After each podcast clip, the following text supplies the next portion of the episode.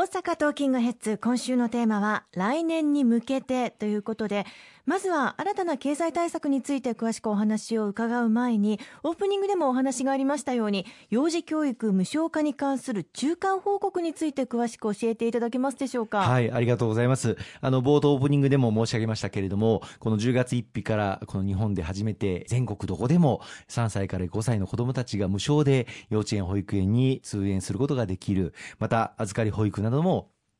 こうした無償化の対象になりましたし、0歳、1歳、2歳の子どもたちも、まあ、低所得のご家庭からスタートですけれども、無償で保育園に入園することができる、こうした取り組みがスタートいたしました。まあ、私も公明党2006年、もう13年も前になりますけれども、その時に発表した消費社会トータルプランという中で、訴えさせていただいた、この幼児教育の無償化、まあ、これまで段階的に進めてきましたけれども、ようやくこの10月1日からスタートすることができました。未来の宝である、まあ、子どもたちの無限の可能性を社会全体で支えていくためのまた今人口減少少子高齢化がより一層加速度を増していく中でこの人口減少にも歯止めをかけていく。子どもを本当だったらもう一人産み育てたいというお父さんお母さんたちの希望を叶えるための大事な大事な第一歩を踏み出すことができたというふうに考えております。まあ、スタートして2ヶ月が経ちましたので、はい、これをしっかり現場の状況がどうなっているのか、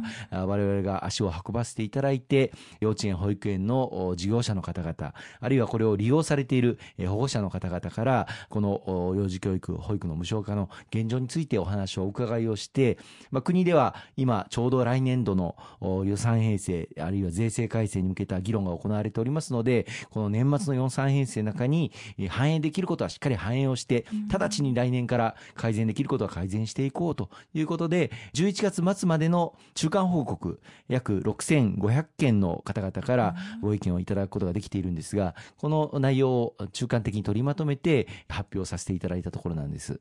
どんなお声が集まっているんでしょうか？はい、たくさんのお声をあのいただくことができました。まずあの外活から言いますと、幼児教育保育の無償化を利用されている利用者の方々からのご回答では、この無償化をまあ評価する方が66%、やや評価する方が21%と、まあ88%の方がまあ評価をしていただいているということは、これが実現できて本当に良かったなというふうに思っております。また一方でこの利用者の方々のご負担がどうかということで、うん、まあ、大半の方が負担が減ったというふうにお答えになるかと思いきや、はい、まあ、負担が減ったというふうに答えた方は66%、まあ、3割強の方は負担が変わらない、あるいは負担が増えたという方も実は若干名いらっしゃいました。こうした方々がどうしてまあ負担が増えたとお答えなのか、しっかりと精緻に分析をしていく必要があるかと思いますが、一部で言われておりますのは、保育園にお支払いをいただくようになった副食費、おかず代ですね。このおかず代と、あとそれから通園バスとかは、今回の無償化の対象の外になっています。まあ、こうしたことが、実は負担感が増えたというふうに感じていらっしゃる方もあのいる可能性があります。というのも、特にこのおかず代については、これまでは市町村の役所の方に保育料の一部として払っていただいてたんですね。それが、まあ、今回、その保育料は無償になるんですけれども、はい、おかず代は保育園に直接支払うことになるもんですから、これまで別に保育園に払ってなかった、まあ、市役所に払ってたんですけれども、えー、これまで保育園には払う必要がなかったと思われていたおかず代を新たに保育所に払うようになりましたので、その分負担が増えたというふうに、まあ、誤解をある意味されている方もいらっしゃるのかなと。まあ、この辺のことをしっかり精緻に分析をして、負担が増えているのであれば、その是正させるべき点は何なのか、しっかり検証していきたいというふうに思っております。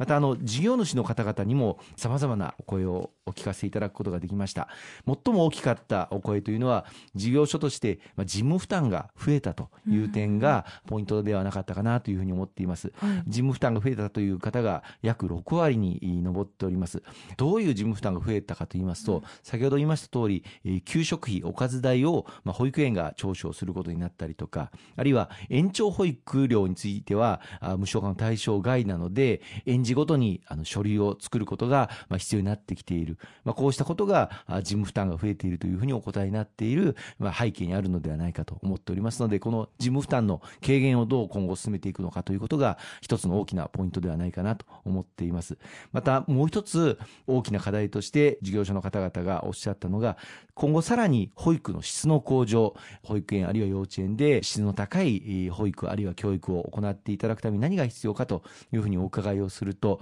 第1位は処遇の改善でございました。82%の方々がこの処遇の改善を求めている、まあ、保育園で子どもたちのために一生懸命働いてくださっている保育士の先生方、うん、あの子どもたちのために、えー、全身全霊で取り組んでくださっているんですけれども残念ながら他業種と比べてなかなか処遇が十分に行き届いていないということから、まあ、人が集まらないという問題もあります。大変忙しいという問題もあります。また病児保育とかですね専門性が求められる分野もあります。こういった方々に対対してしっかりとした処遇を確保していくこと、まあ、これまでも段階的にやってきているんですけれどもさらにこの保育士の先生方の処遇改善にしっかり取り組んでいく必要があるということが、まあ、今回の中間報告で明らかになったんではないかというふうに思っております。それ以外にも事業所の方からは、保育士の先生方のスキルアップをもっとしっかりやっていきたいだとか、あるいは配置の改善、これもしっかりやっていっていただきたいとか、まあ、こういったお声もございましたので、年末の来年度予算編成の中で盛り込めるところはしっかりと盛り込んでいきたいというふうに思っております。ありがとうございます。あのまあ、こういったお声を最終報告としてまとめて、そして、まあ、生かしていくという流れになるんですよね。はい。あの、このアンケート調査、実態調査は12月20日まで調査を行わせていただきまして、まあ、全調査の終了結果を来年1月下旬にコメントとして発表させていただきたいというふうに今考えておりますので、またあの最終結果、この番組を通じてでもあのご報告をさせていただきたいと思っております。ありがとうございます。後半も引き続きお話を伺っていきます。